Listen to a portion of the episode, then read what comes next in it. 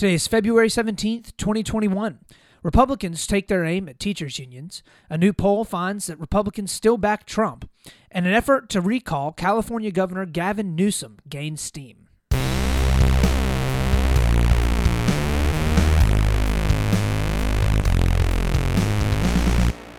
Welcome back, Split the Difference friends and Split the Difference family. We got the best episode that we have done so far rolling out to you here bright and early on this Wednesday morning. Y'all, we're doing our best to do what we always do to look at the left, to look at the right, and of course, to try and find that sweet, sweet truth that lies right there in the middle. If y'all did not know, or if you have not heard, we have a brand new fresh off the press guest episode that aired yesterday morning. Y'all got to go and check it out. We had a ton of fun filming that with Ari.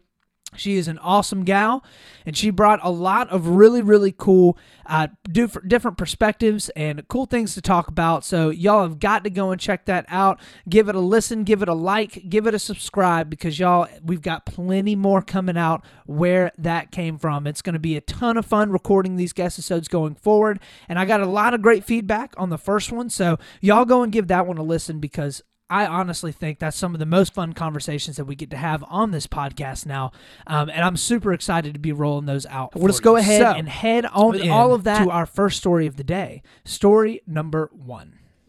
So, for our first story of the day, Republicans take their aim at teachers' unions. So, there's been a lot of stories over the past couple of weeks around the United States teachers unions standing up against city and state officials that are requiring for students to go back into schools. Uh, most notably would be the Chicago teachers unions that have stood up against Mayor Lightfoot and what had, what was proving to be, I mean, a substantial showdown between one of the larger school districts, uh, teachers unions in the country, and uh, a very left-leaning Democratic mayor uh, that you would think they'd be on the same page. Well, they haven't been, and there's you know it's happening in a lot of other cities around the country as well. So Many teachers' unions have been arguing a lot over the past couple of months that teachers should be protected more. Okay. And a lot of this is protected, of course, from the coronavirus. They shouldn't be allowing for in person teaching and in person learning until the teachers have all been vaccinated. That's what a lot of these different school, t- school districts are calling for. And if they aren't calling for complete and total vaccination, at least the vaccinations of teachers that are over the age of 50 or 60 years old. They're calling for better school ventilation ventilation systems, uh, better cleaning equipment, and better janit- uh, more janitorial staff to be able to go through and clean the entire school every day. Uh, and much of this, of course, is because they don't want for older teachers that are within their unions to be exposed to the coronavirus. Um, but all of that comes at the expense of the students that would be coming in and learning day to day within the school district. So, arguments against this, which are primarily coming from the right, although a bit of it is coming from the left as well, which we'll get into, uh, but is basically how detrimental online learning is and can be for children. There have been a lot of studies that have come out showing that kids, uh, having kids in school, actually does not spread COVID at the excessive rates that was once uh, concern, once a gigantic concern, especially at the beginning of the pandemic. Um, and a lot of that is because a lot of the earlier concerns have been assuaged, uh, primarily about kids being super spreaders. So if we remember back to last year there were a ton of articles and a ton of media attention around how children who oftentimes would be asymptomatic or would not actually feel the symptoms of COVID or get really, really sick as a result of contracting COVID could be super spreaders. Okay. And what that basically means is that the kids would be, ha- be incredibly contagious, but just not have symptoms.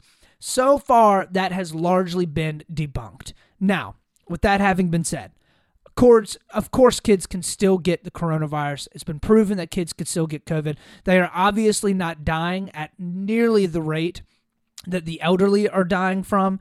Uh, and they actually, at this point, from what we can tell, um, contra- it's much more difficult for them to contract COVID as well. So there's been multiple studies that have gone into it, uh, looking at basically the differences in populations in terms of mortality rate, in terms of how contagious they are, the likelihood that they would be asymptomatic.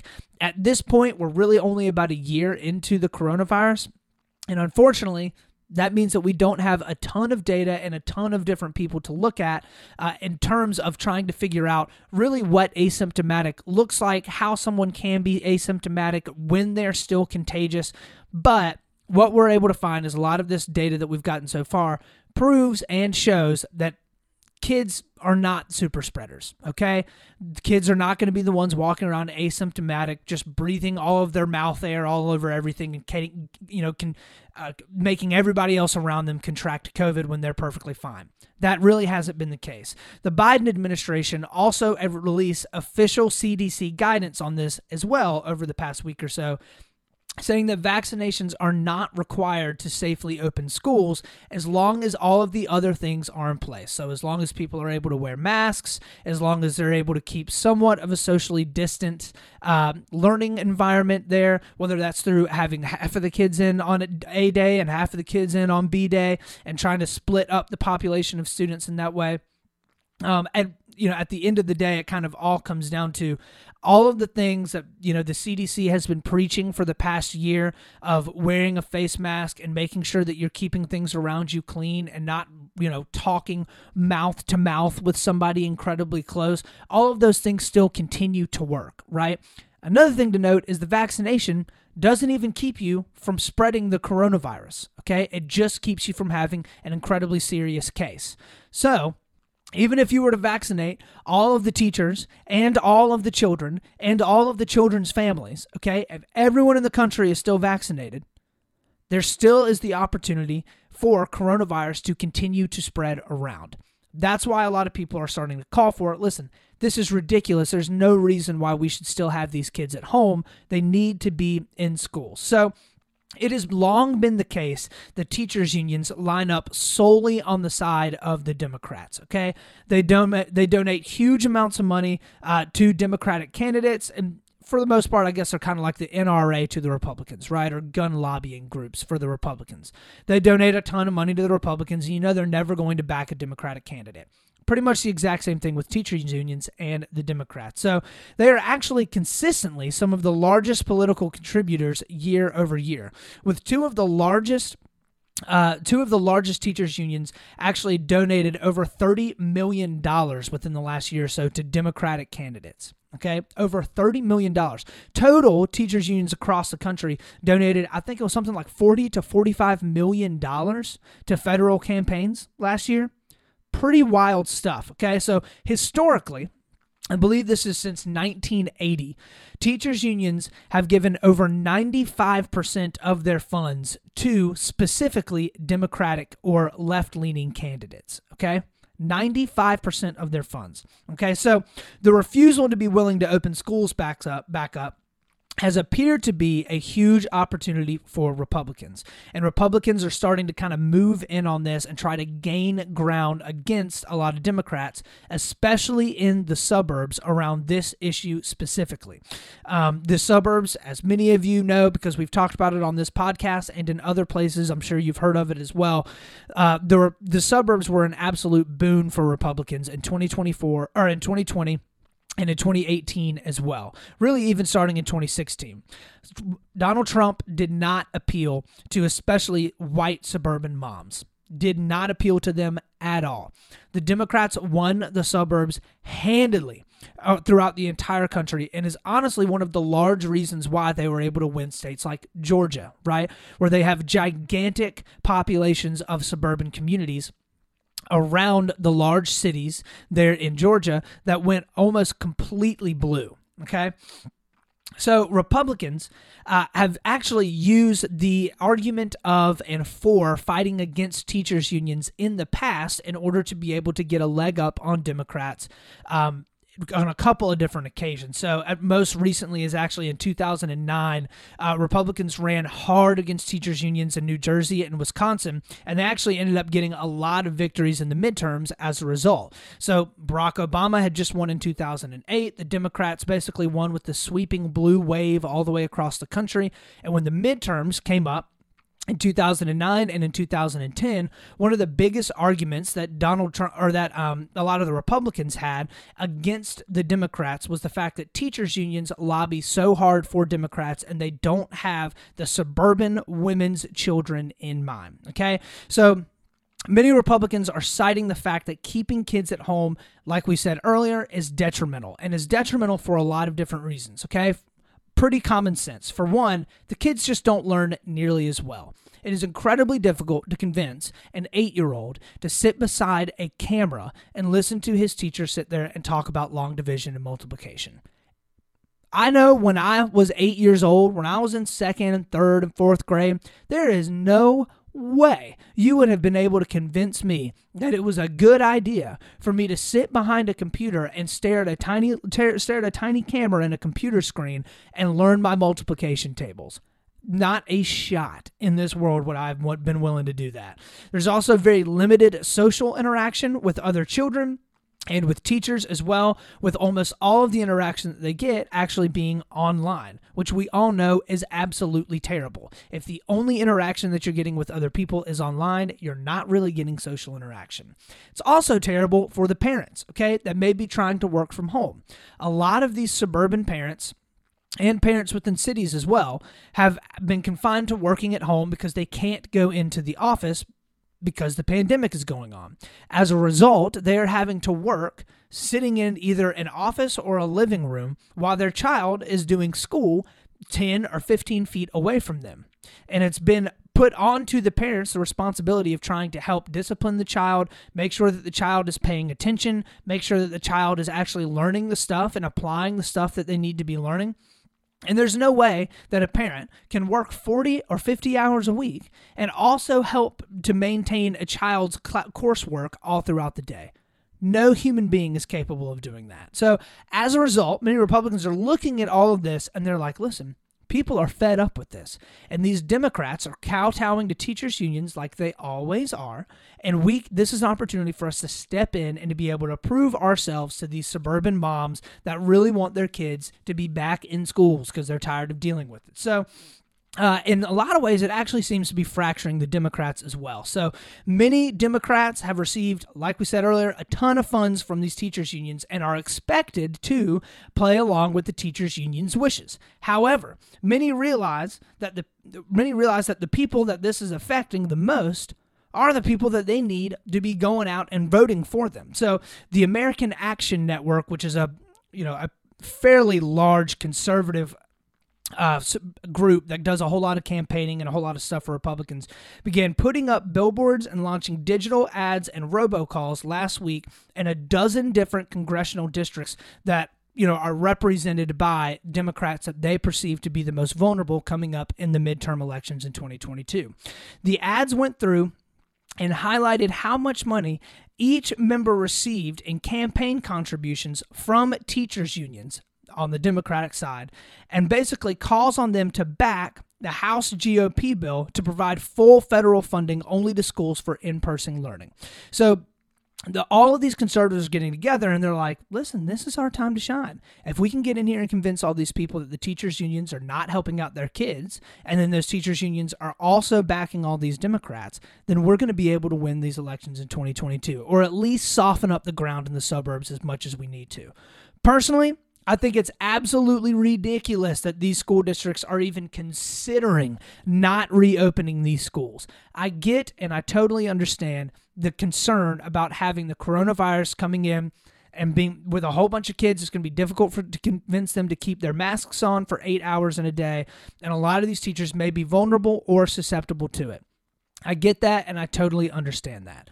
But that is why you can go in and have plenty of social distancing protocols where at at the very least, the teachers are socially distanced from the kids. You can have frequent cleaning. You can go in and update ventilation systems. Whatever you need to do, do it and get the kids back in school. It is unbelievable the amount of effort and energy that is going in with a lot of these primarily left leaning teachers' unions and cities that are not allowing for children to go back into school when they know that it's absolutely detrimental to the student. At some point, you have to think you're going to have to bite the bullet and bring the kids back in there.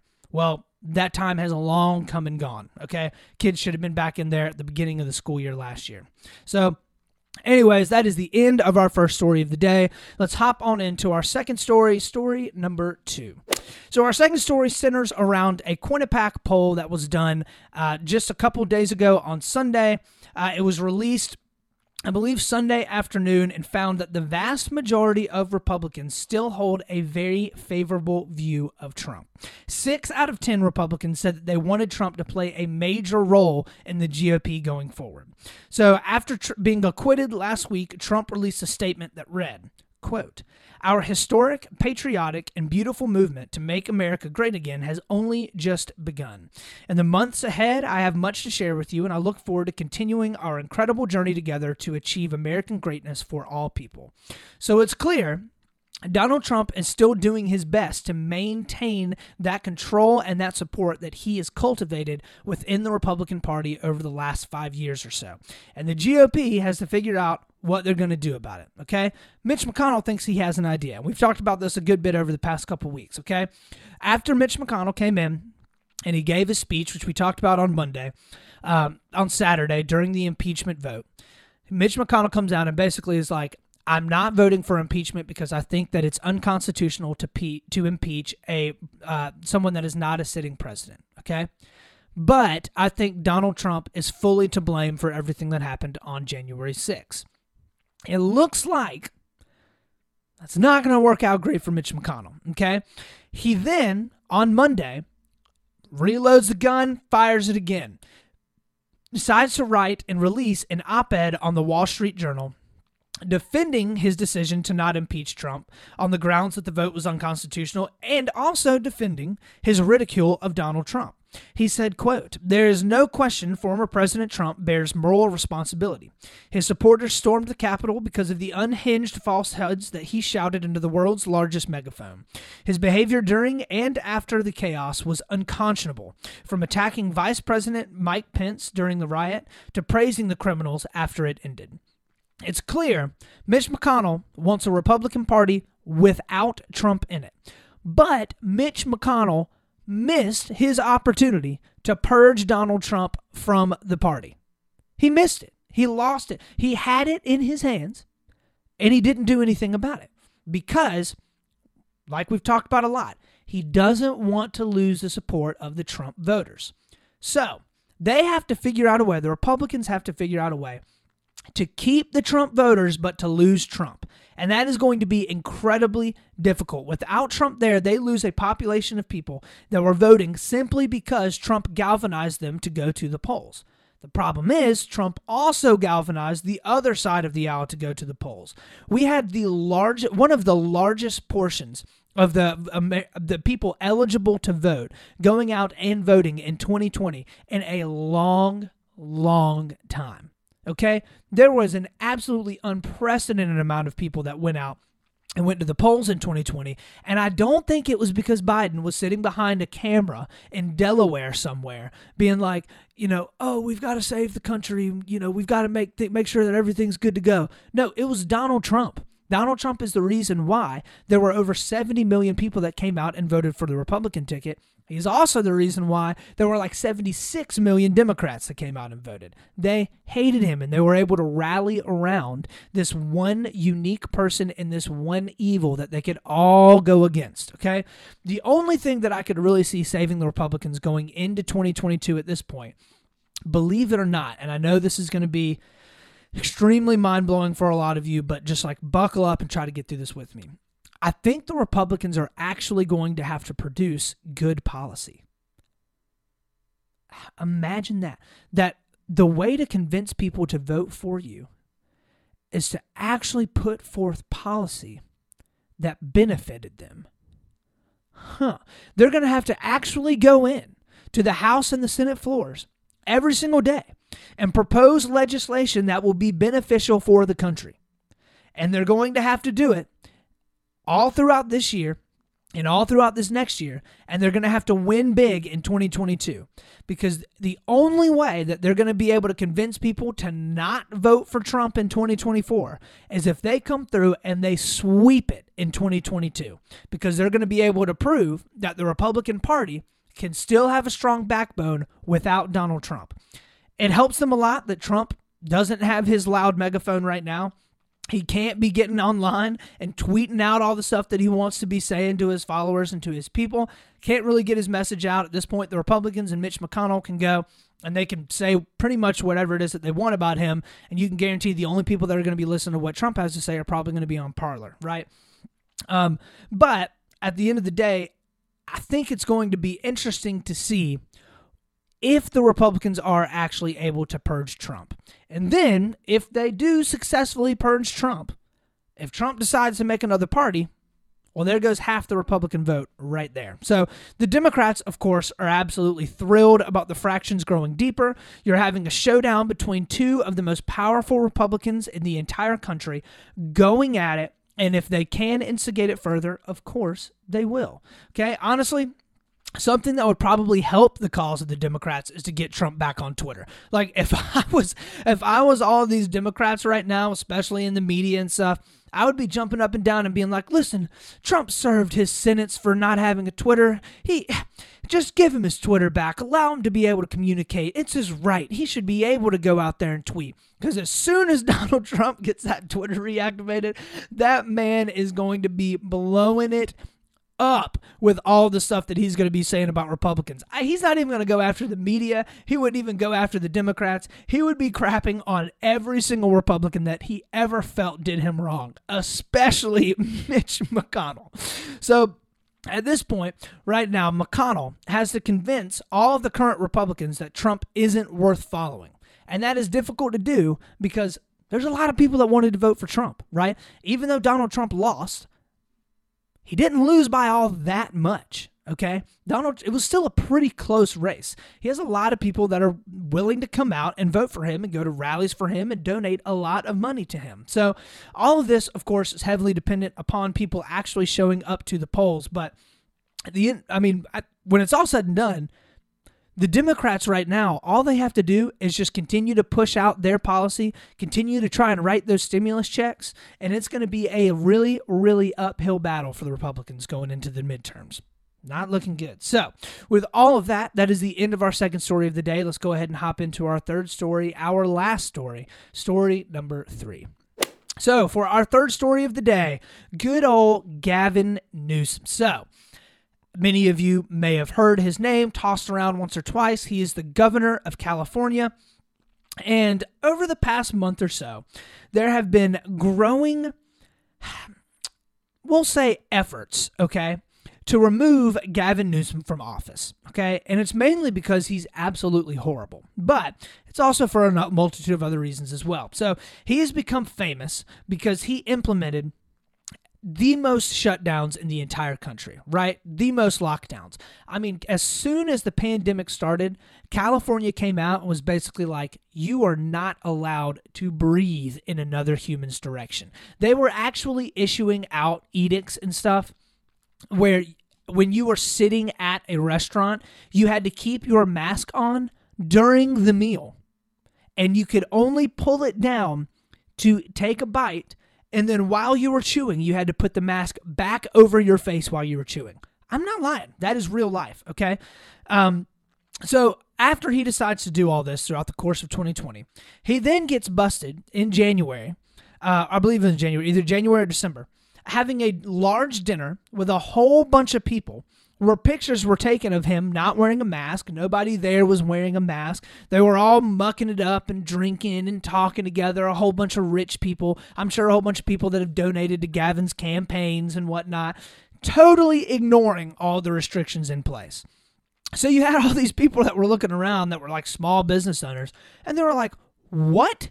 What is going on? Like, how are you able to sit around and have a dinner with all of your friends and family with no mask on, no worries in the world, and I still can't even open my business up? How am I supposed to even make a living? I can't because of all the lockdowns that you have in place right now.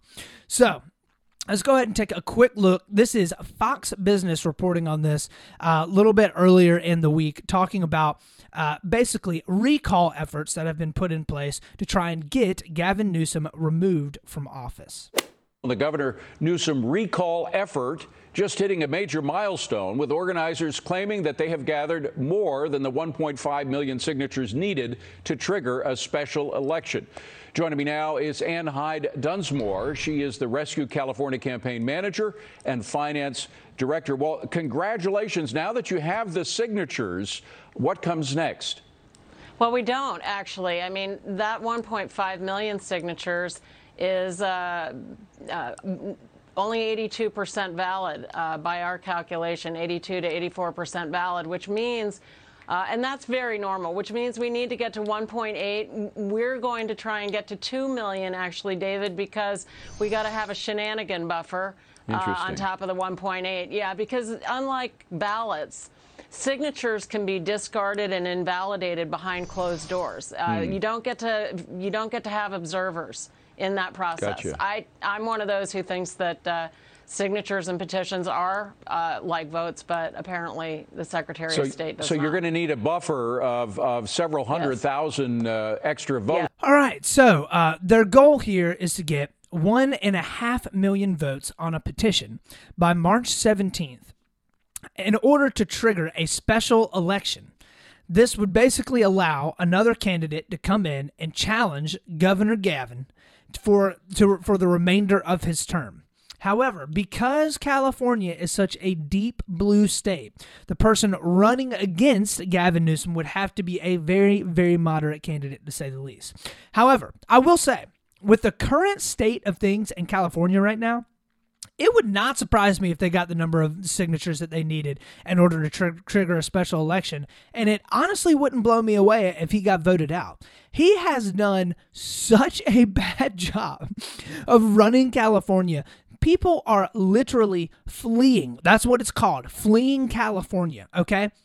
Across the board. So you can go on YouTube right now and literally type in fleeing California, and you will get a plethora of videos, just one after the other after the other, of all these famous people, influencers, YouTubers, and all this stuff coming out and talking about how they are moving out of California because of absolutely terrible policies in the state of things right now. So the cost of living is exorbitantly high in the vast majority of cities there. The taxes, of course, through the roof. Homelessness is rampant through most of the cities.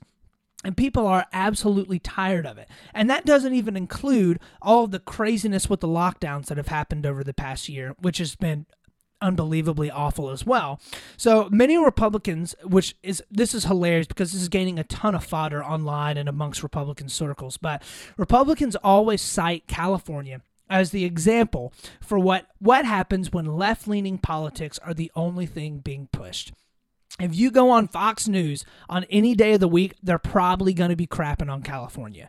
And it's because they're by far the most left leaning state, right? They are deep, deep blue. And oftentimes, uh, it is where more progressive ideology and more progressive policy gets implemented first in our country. They've got an extremely progressive state legislature there. Normally, the Cal- the California governors are incredibly progressive as well including like the one we've got in there right now, Governor Gavin Newsom.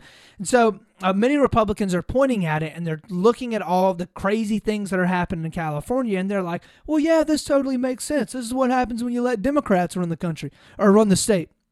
Pretty hilarious stuff.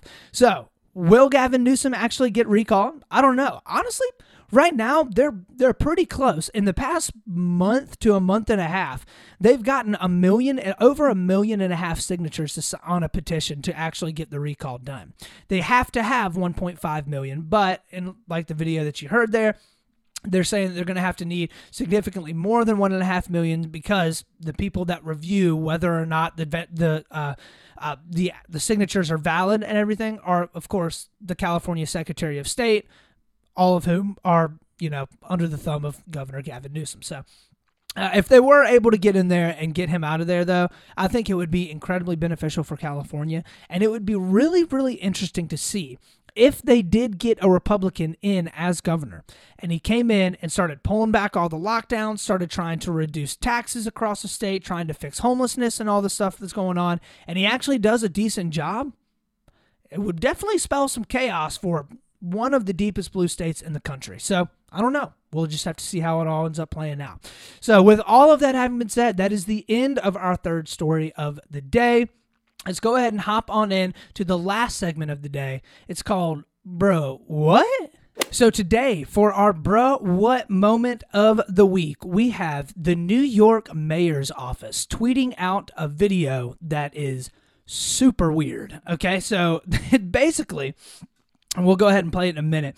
But basically, what is happening is uh, you have these random dancers doing some really weird kind of you know movements and dancing around. All of them wearing masks and socially distanced, of course, in the middle of the street with like snow and ice all around them, and people just talking in the background. So let's hop in real quick and take a look about the importance of revitalizing New York City from the coronavirus pandemic by bringing back the arts.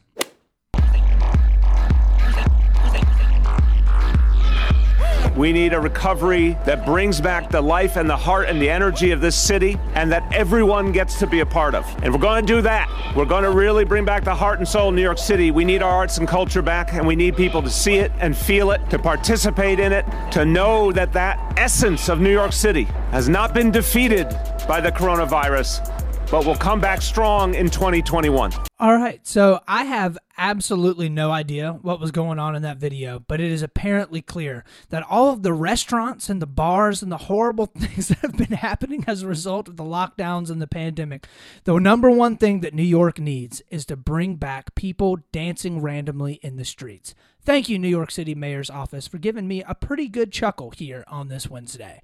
So, with all of that, that is the end of our show today. Thank you so much for stopping by and for checking us out. As always, y'all, remember to find me on Instagram at Split the Difference Podcast. I'm on YouTube and Facebook at Split the Difference, and of course, my website at splitthedifference.com with one T. Go and check me out. Give me some likes, some subscribes, give me some five star reviews, and all the thumbs up that you can give because all of that helps a ton in getting my name out there and getting more people listening. Remember also, if you haven't already, check out the second guest episode with Ari Robbins. That was an awesome conversation, and I really, you know, want for as many people to hear about that as much as possible uh, because it really, really was cool and it was a bunch of fun recording it. So, with all that, remember, y'all, we're gonna do our best to do our to stay level-headed. We're always gonna be reasonable, and of course, we're gonna split the difference. This is Austin Taylor.